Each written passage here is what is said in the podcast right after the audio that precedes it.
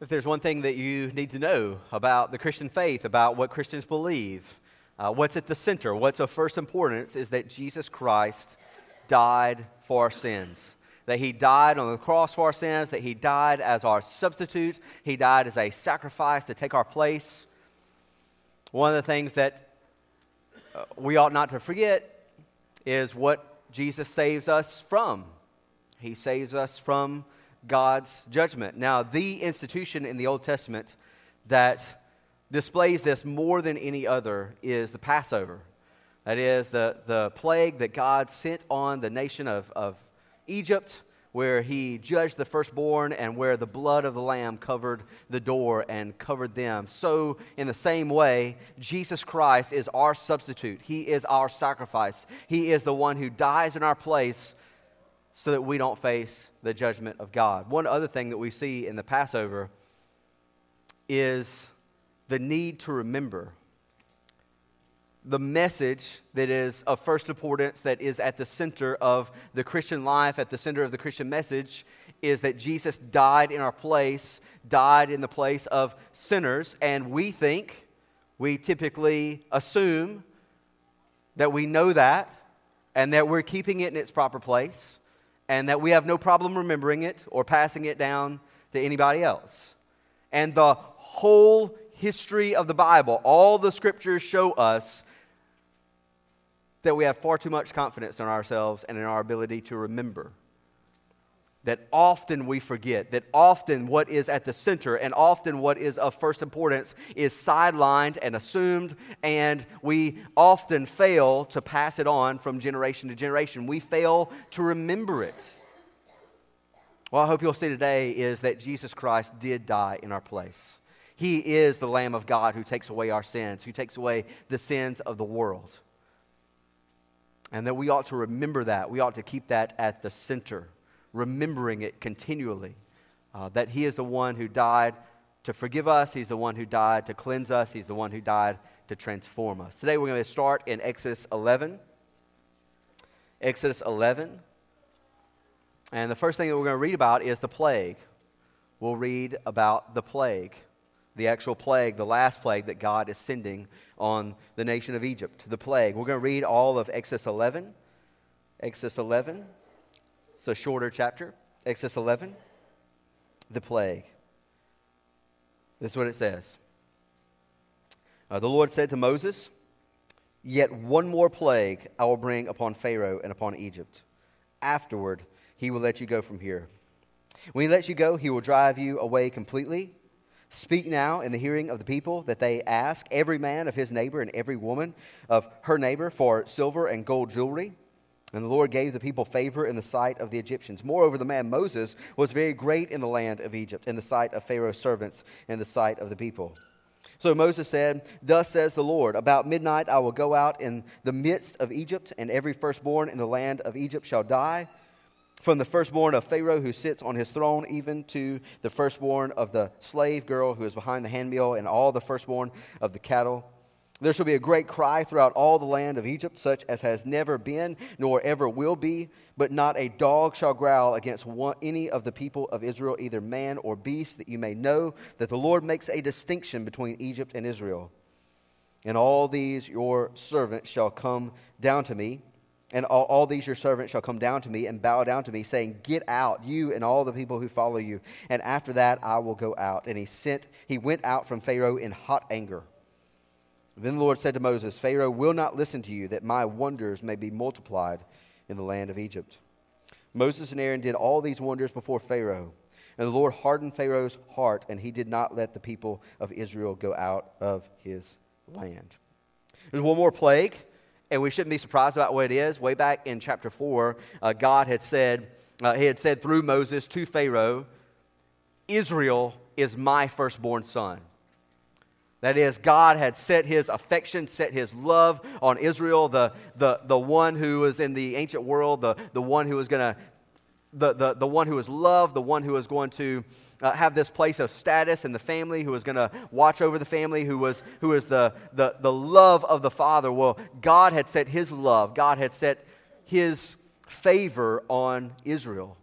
This is my firstborn son. If you don't let him go, I'll kill your firstborn son. Uh, now, God also says to uh, Moses, This is going to be the last one. This is the last plague. After this, you'll go out. After this, he's going to let you go. And he tells uh, Moses, you know, go and tell the Israelites to go and tell all the, uh, to, to ask the Egyptians for all their silver and gold. Ask them for their money. Can you imagine doing this? Go and knock on your neighbor's house. He says, you know, around our, around our neighborhood, it's like we're going to offer cookies, but this is going to knock on their house and say, hey, can we have your silver and gold? And what happens is that God, God changes the hearts of the Egyptians. They're ready to give all these things to the Israelites. They give them all their gold and silver. Now, what favor looked like in, in this sense is, is not easy to understand, but they were ready to give all these things to the Israelites. And this is the way that Israel plundered the Egyptians. This is how an enslaved people uh, that, that had no notoriety in the ancient world, that was not a great civilization, uh, who is enslaved by another people, how they plunder the greatest civilization on the planet at the time. Probably the greatest civilization that had come up on the earth up until that point. How does that happen? It demonstrates that it can only happen by God. God is the one who does it. And it illustrates the point for all of us that God is the one who saves us. God is the one who acts for us. Israel, Israel, they're just bystanders. They're just watching while God saves. And in a very real sense, that's what, that's what we do. We, we, don't, we, don't, we don't pay for our sins. We don't, we don't pay God back for our sins. We don't, we don't do anything to earn, our, our, earn favor with God we, we look. Jesus said, John 3, I will be lifted up. And, and that will pay for people's sins. You'll look at Jesus. You'll put your faith in Jesus. You'll be saved by Jesus, not by yourself. We're just watching. We know that God works in and through people, but this illustrates that ultimately God works for us. We are beneficiaries. We are, we are the heirs. We are the bystanders who watch as God saves us. Now, God describes for Pharaoh, describes through Moses for Pharaoh what this is going to be like. Uh, and it's God is going to wait until the, the middle of the night, the deepest, darkest time of the night. And he's going to go through Egypt. And he is going to kill the firstborn son in every household, from the highest official, even Pharaoh himself, all the way down to the lowest uh, slave girl, the one who grinds the grain in the kitchen, uh, even down to the cattle. That's kind of to say uh, everybody from the very, very highest to the very, very lowest, every firstborn in Egypt is going to die. And in the middle of the night, there's going to be this cry. Every household. It's the cry of God's judgment coming upon them because of their unrepentant sin. Earlier, Israel had, same word, had cried out to God because of their harsh and bitter slavery. Here, the Egyptians are crying out because of the judgment of God. When we think about what it means to be saved, don't forget what we're saved from. That we are saved from the judgment of God. That God would judge us for our sins unless Jesus Christ takes our place on the cross. Unless we put our faith in Jesus Christ, God judges us for our sins. But if we put our faith in Jesus Christ, God is able to make a distinction between us and those who are unbelieving. You see that here in, in the place where the Israelites are the dog is not going to growl. I mean, it's going through people's trash. No, not, not on tonight. Not going to be a growl, not going to be a bark, not among the Israelites. It shows that God is, God is able to make a distinction. God's, God's judgment is coming upon all the earth, but because of Jesus Christ, God distinguishes between those who are His and those who remain in their sin, who remain unrepentant we see the power of God's judgment. And yet, at the same time, we don't have to fear it because Jesus Christ takes our place.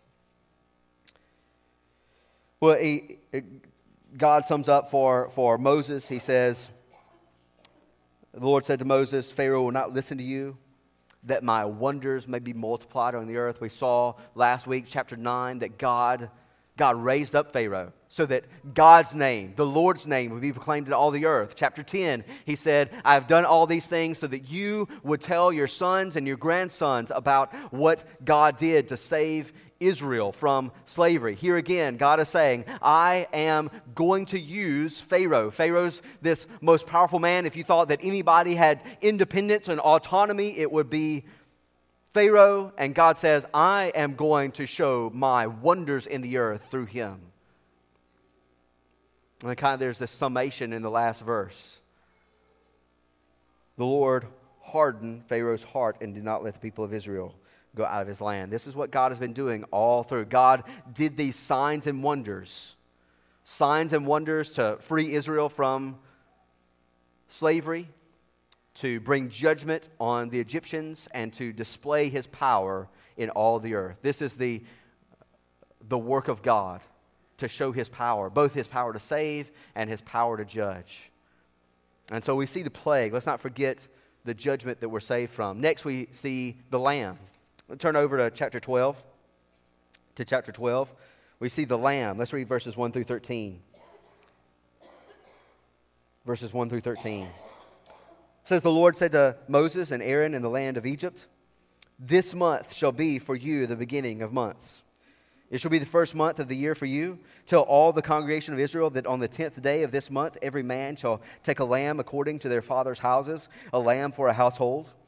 And if the household is too small for a lamb, then he and his nearest neighbor shall take according to the number of persons, according uh, to what each can, uh, each can eat. You shall make your count for the lamb. Your lamb shall be without blemish, a male a year old. You may take it from the sheep or from the goats, and you shall keep it until the fourteenth day of this month, when the whole assembly of the congregation of Israel shall kill their lambs at twilight. Then they shall take some of the blood and put it on the two doorposts and the lintel of the houses in which they eat. They shall eat the flesh that night, roasted on the fire with unleavened bread and bitter herbs. They shall eat it. Do not eat any of it raw or boiled in water, but roasted its head with its legs and its inner parts. And you shall let none of it remain until the morning. Anything that remains until the morning you shall burn.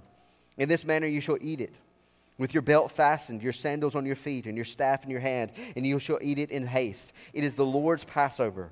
For I will pass through the land of Egypt that night, and I will strike all the firstborn in the land of Egypt, both man and beast, and on all the gods of Egypt I will execute judgments. I am the Lord. The blood shall be a sign for you on the houses where you are. And when I see the blood, I will pass over you, and no plague will befall you to destroy you when I strike the land of Egypt. Up until this point, the, the narrative, the account has been moving from event to event, from encounter to encounter, uh, from plague to plague, and now everything slows way down. And God gives them this feast that they are going to observe every year. It is, it is fundamental to the existence of the Israelite nation that the lamb dies in their place. Without the lamb dying in their place, without the lamb's blood covering their sins, there is no existence for the nation of Israel. You're going to make this the, your first month. Uh, on, the, on the 10th of the month, so you're going to have four full days until the 14th of the month. You're going to make, time, make sure that you have plenty of time for preparing all these things, making sure everything is in order. It's a time of preparation. You're going to take the, the lamb, or it could be a, a, a goat kid you're going to take it and you're going to calculate how many people are in your household and have one lamb per household. If, if you need, if, if that's too much, you're going to go to your neighbor and you're going to, you're going to bring them into your house and you're going to calculate. Because, you know why you're calculating? Because you're not eating this for breakfast the next day. The next day, after 430 years in slavery in Egypt, you're leaving you roast it. You know, you're not going to throw the, uh, the, the lamb roast or the goat roast in the crock pot, okay? You're not going to let it cook all day. You are roasting it at night. You're, you're eating unleavened bread. You have time for it to rise. You have time for it to proof. You're, you're, you're, you're eating unleavened bread because you need to go. You, you, normally kick off your, your shoes at the door. You usually leave your staff at the door. No, this time you're going to be sitting at the table with your staff in your hand and your shoes on your feet, and you're all going to be eating this. You're going to be staying up all night, and the next day you're going to be ready to go. One of the things that we've seen in some of the plagues is that there are opportunities for people to demonstrate whether or not they really believe the word of the Lord. Well, if you are eating unleavened bread, which is not the way that people normally like to eat their bread, they normally don't like to eat crackers, they like more filling. If you're eating unleavened bread, you're eating bitter herbs, these would be the herbs that don't come from the vegetable garden, the ones that they could go and uh, scrounge uh, around for out in the desert. Uh, they're eating roasted lamb. They're eating it with their shoes on, their staff in their hand. They are showing, we believe God's liberating us tonight. We believe in God's word. We believe in what God is saying. Everybody who believes God's word, you can see it because they're, they're doing what God said. And put the blood over the door. This is going to be the thing to cover them uh, so that God passes over them, doesn't kill the firstborn in their houses. He's going to pass through. This is going to be the sign. One of the things you see there is that, verse 12, God is going to judge all the gods of Egypt. Now, what is a God? A, a God is what you trust in to keep you alive and to save you from death. The Egyptians have been trusting in other gods. They've already seen God judge, uh, say, the God of the Nile or their fertility God or, or their sun God. They've seen God judge these gods in their plagues. But fundamentally, what is a God? A God is what you trust in and hope in to save you from death and to give you life. And God is saying, I'm going to show that there's only one God who can give life. This is the reason why we trust in and worship and obey Jesus Christ. He is the one who gives us eternal life. He is the one who is the resurrection and the life. He is the one who gives the bread of life. He is the one who makes us so that we will live with Him forever and ever. Jesus Christ is the one who gives us life. We see all the preparation here and the ways that they show faith and the way that God has prepared all these things. For every Christian, you have to look at the Lamb. When we read the New Testament, we see who the Lamb is.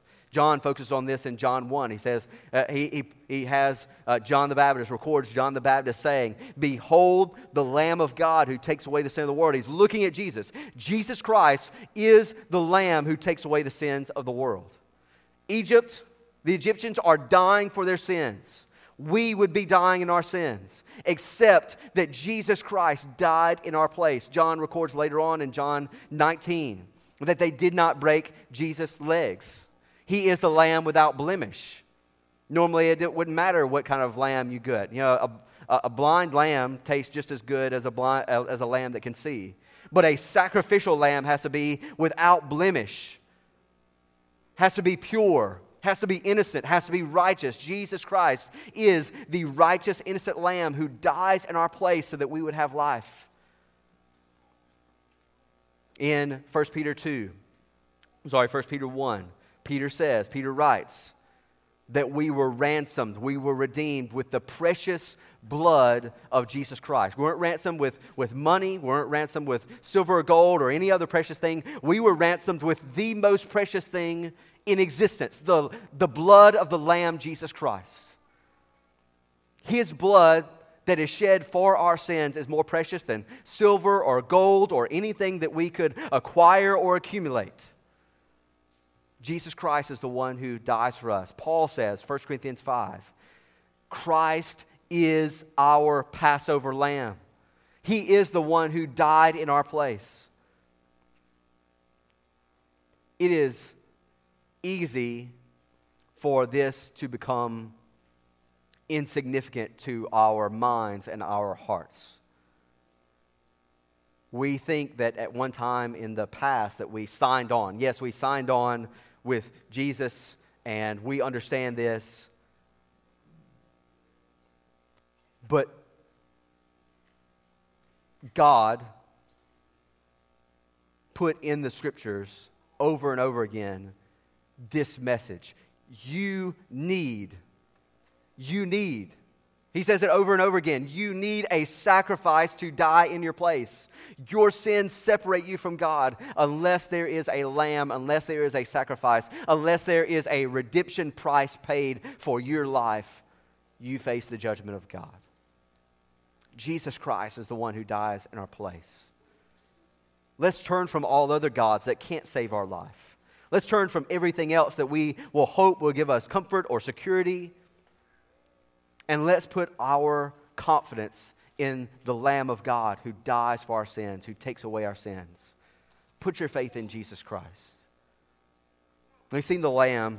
The last thing that we're going to see today is the memorial. Pick up in verse 14. Pick up in verse 14. We'll read through verse 28. That's what it says. This day shall be for you a memorial day, and you shall keep it as a feast to the Lord. Throughout your generations, as a statute forever, you shall keep it as a feast. Seven days you shall eat unleavened bread. On the first day you shall remove leaven out of your houses, and for if anyone eats what is leavened from the first day until the seventh day, that person shall be cut off from Israel. On the first day you shall hold a holy assembly, on the seventh day a holy assembly. No work shall be done on those days, but whatever everyone needs to eat, that alone may be prepared for you. And you shall observe the feast of unleavened bread, for on this very day I brought your host out of the land of Egypt. Therefore, you shall observe this day throughout your generations as a statute forever. In the first month, from the fourteenth day of the month at evening, you shall eat unleavened bread until the twenty first day of the month at evening.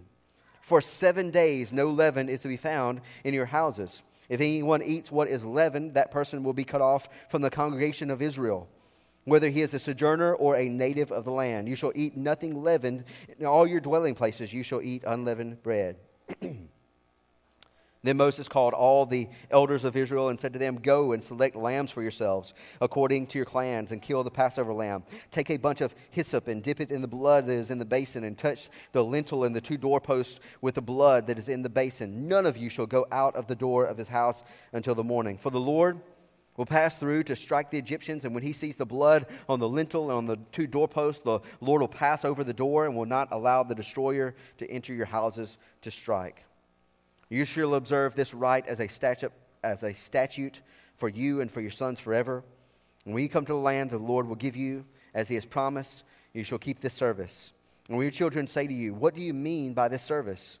You shall say, It is the sacrifice of the Lord's Passover. For he passed over the houses of the people of Israel in Egypt when he struck the Egyptians, but spared our houses. And the people bowed their heads and worshiped. Then the people of Israel went and did so as the Lord had commanded Moses and Aaron. So they did. This whole Passover thing is going to become a memorial day, a memorial feast. It's going to be, uh, you're going to start on the first day, which is going to be the Passover night. You observe the Passover, and all that week, no leaven, you know, no, no, no sandwich bread, no, no spongy loaf. You're going to eat essentially a, a kind of unleavened cracker all week. It's, a, it's, a, it's something to say, remember what happened. You had to leave. You had to leave in a hurry. You had to be prepared. You're going to you're gonna sacrifice the lamb every year to remember what God did for you, how God wondrously acted to save you from slavery, save you from death. You're going to do this every year. You're going to be doing it for year after year after year, from generation to generation remembering what God did for you. Uh, there are going to be those who are not going to take it if they eat leavened bread during this time. Uh, they're going to be cut off. Now, that the most natural way to read that is as uh, being banished or cut off from the group in some way. Uh, some commentators try and maintain that they are simply self-selecting out. Whatever it is, your participation in the meal is a way of demonstrating that I had a part in this. You're, you're reenacting what happened. You're reenacting that God saves us. That, that not only did this happen for the first generation, but this happened for every generation. This happened for me. Every Israelite, every year, remembering This is not something that happened just to my parents or my grandparents or my great, great, great, great, great grandparents. This is what God did for me. He made a people. If it were not for what God did to save, I'd be lost. Now, one of the things that uh, low church Protestants are sometimes uh, suspicious of is any kind of rite or ceremony or form. And I understand why. You know, in the history of the church, you can kind of see how uh, man made uh, ceremonies or rites or, or rituals have been imposed on people in harmful ways. You can see how that happens. I also think that there might be some worldliness in us that keeps us from forms and rituals and ceremonies, from seeing their, their true significance. Uh, rites that get passed down from generation to generation, they carry a kind of authority. And we're a little bit anti authoritarian. You're going you're to tell me what I have to do on a certain day? You're going to tell me I have to do it a certain way? I don't, I don't really like that. I don't like, I don't like the traditions of the past having some kind of, uh, uh, of, of uh, power over me or authority over me. We also, as a culture, as a wider society, we prefer novelty. We like what's new. Uh, we like something that is, is uh, appeals to, to our, our desire for, for something that is new and the latest and a little bit faddish, and so we look for those things. And our, our culture encourages us in this. Well, we live in a culture, in a wider society, that does not, uh, is much more likely to mock ritual or ceremony or decorum than reverently observe it. Now, then, I think that we should be careful about the kinds of uh, rituals or ceremonies or forms that we might adopt but we most certainly should keep those rites or rituals or ceremonies or forms that God has commanded us to observe. And what's more, we shouldn't be looking for things uh, that are new and be always suspicious of what went before us. Nothing is, is true because it is old or new. It's true because it's true, it's what God has given us, or perhaps it might be something that is helpful for us. Now, then, we're suspicious of these things, but the reality is, is that Jesus Christ has given us a rite, R I T E, a ritual by which we are to remember what is at the center of the Christian life. What is the central message of the Christian life? When Jesus and his disciples were were meeting the night before his death, the night of his betrayal. They were celebrating the Passover meal, but Jesus took this meal and he transformed it. And he transformed it to be a reenactment not of the lamb taking the place of the Israelites so that they would go out of slavery in Egypt, but he took it as a reenactment and a, a proclamation and a, a picture and a memorial of his death for us.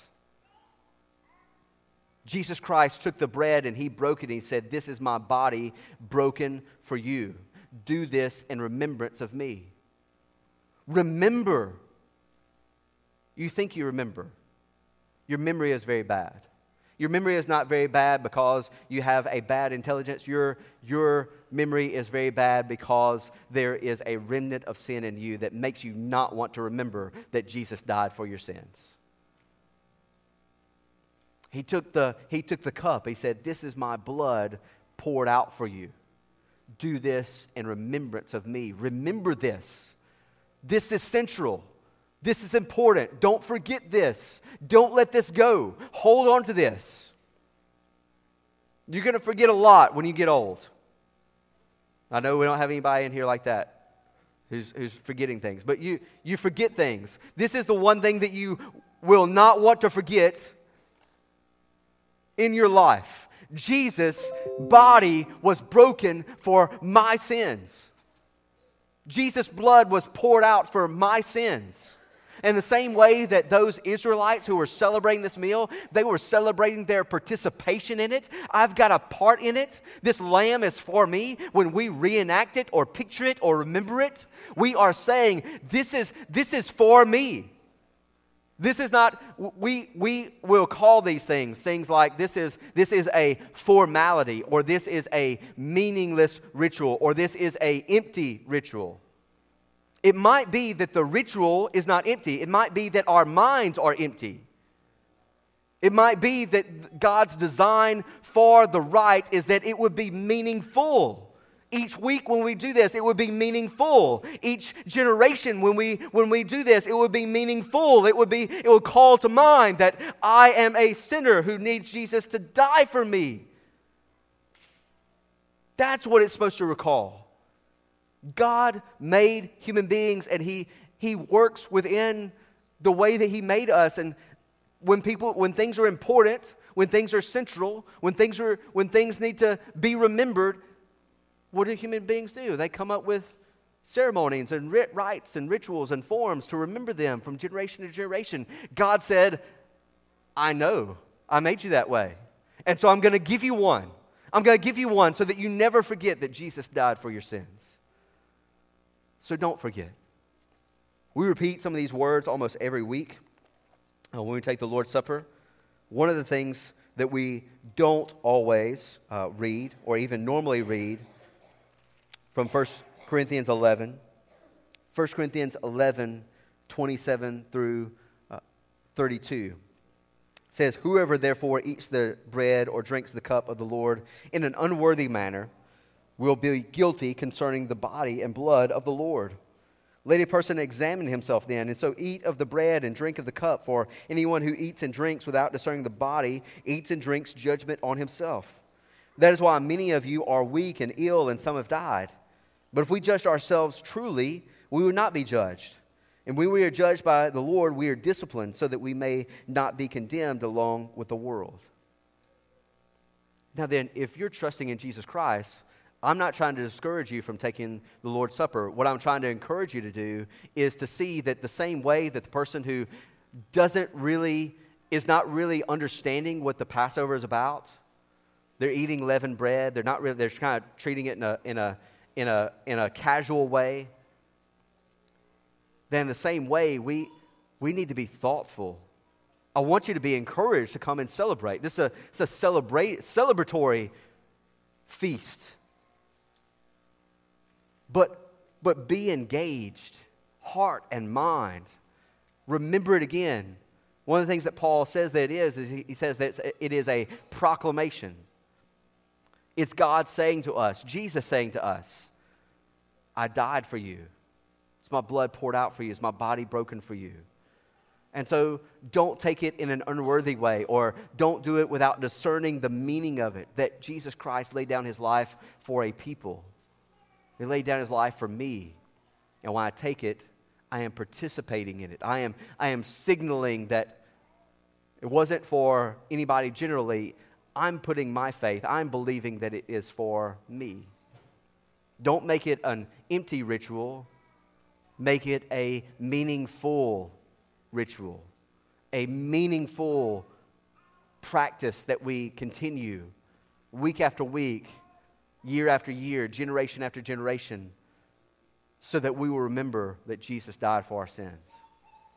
Now, then, looking back at uh, Exodus 12, God has told Moses what is going to happen. Now, Moses has to go and tell the people. Now, I don't know if you guys noticed this, but Moses has not been talking to the people. The last time that Moses talked to the people was back in chapter 4. He went and told them, God's going to liberate you, God's going to free you. And then they worshiped and they believed. And then in chapter 5, things went from bad to worse, and they had to make bricks without straw, and things got worse and worse and worse. But what has happened over the course of that time? Well, God has displayed his wonders to the Israelites. So now they believe. Now they're now they worship God again and they're ready to obey God. Now then focus in on verses 24 through 27. Look at again the, the purpose of this, this service or this memorial, this rite. Verse 24, he says, You shall observe this rite as a statute for you and for your sons forever. And when you come to the land the Lord will give you, notice that part of the promise that he's not only promising to get them out of Egypt, he's promising to get them into the land.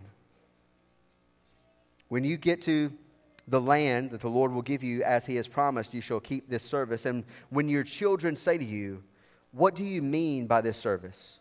You shall say, It is the sacrifice of the Lord's Passover. For he passed over the houses of the people of Israel in Egypt when he struck the Egyptians, but spared our houses. And the people bowed their heads and they worshiped. Now, what if there was a kids' table for the Passover?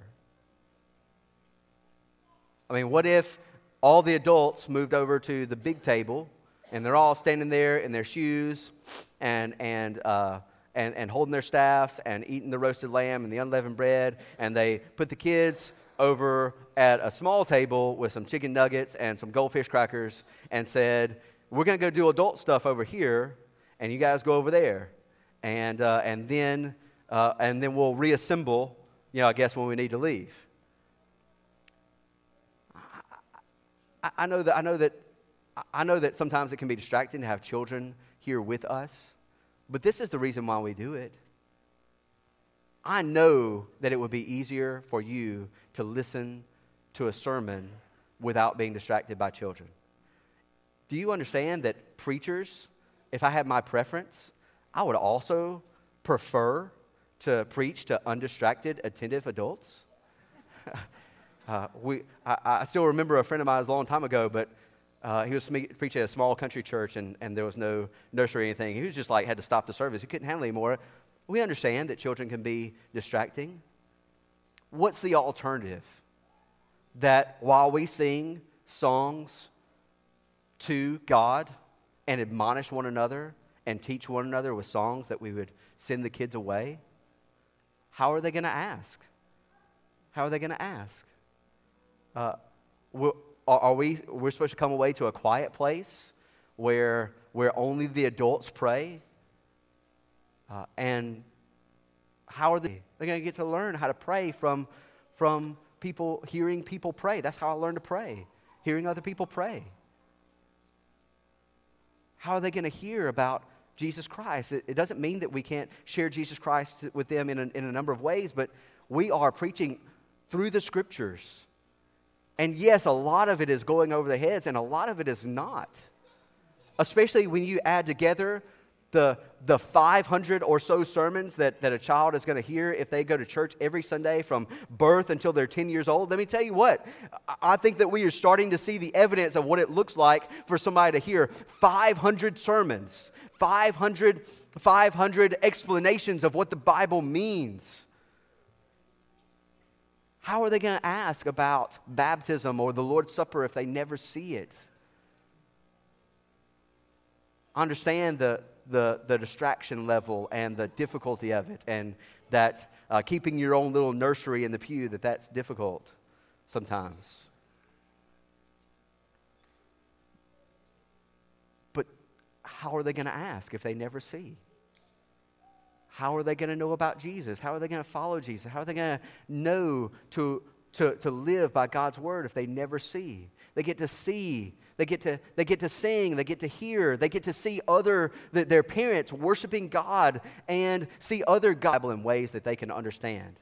And in fact, we already have that all over our church. Do you know where that happens?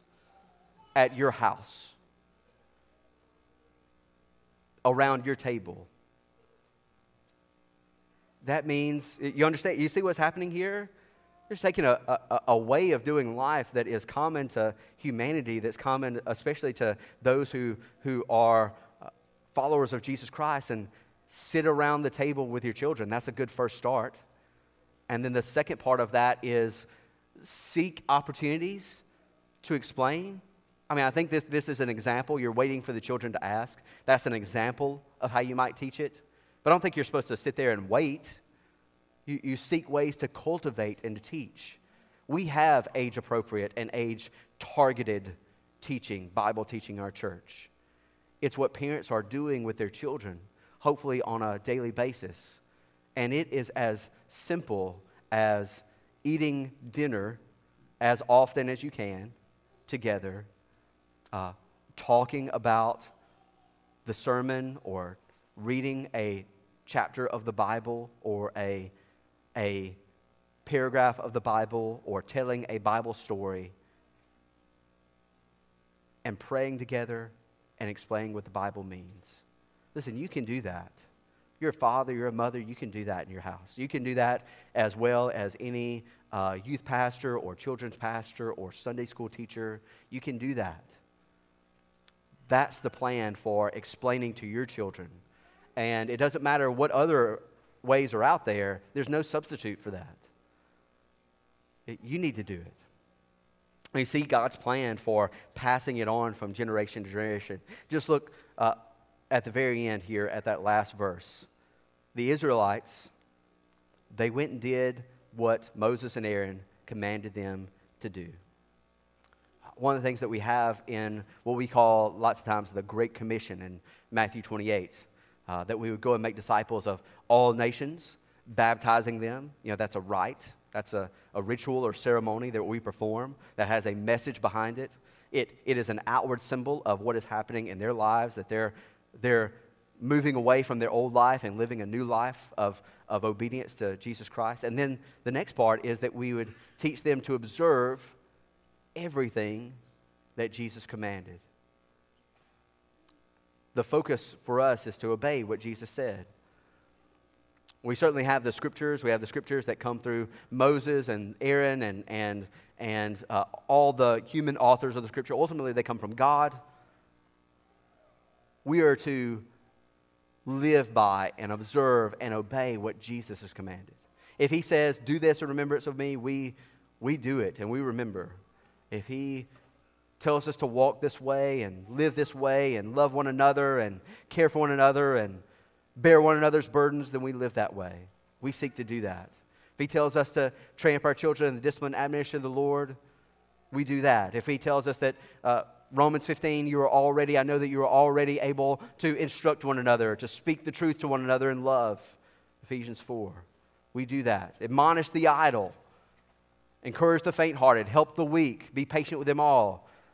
1 Thessalonians, remember that. Remember what Jesus commanded us to do. We live by that. We live to trust and worship and obey and love Jesus Christ. He's the Lamb who died for our sins. Let us trust in him and obey his word. Let's pray together. Uh, Father, uh, we praise you for the way that you communicate uh, with us, to us, in ways that we can understand. Through old uh, history and institutions and rites and forms and songs and poems and letters and gospels and stories and we love you and we praise you that you are a God who comes down and accommodates yourself to our way of understanding and that you have made yourself known through your word.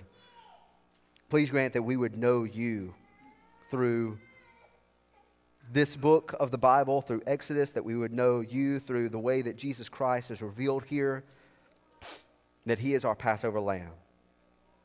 Please grant that we would trust in him, that we would not depart from him, that we would not look for anything else, that we would not look for anything better, that there is nothing better than Jesus. There is no one better than Jesus. There is no God like you, no God who is able to save no God who is able to keep us alive and give us eternal life. Please grant that we would trust in Him as our Lamb. We obey everything that you command us to do. We obey everything that Jesus commands us to do. That we would obey your word. And you would bring us into your kingdom. Thank you for setting us free. In Jesus' name we pray. Amen.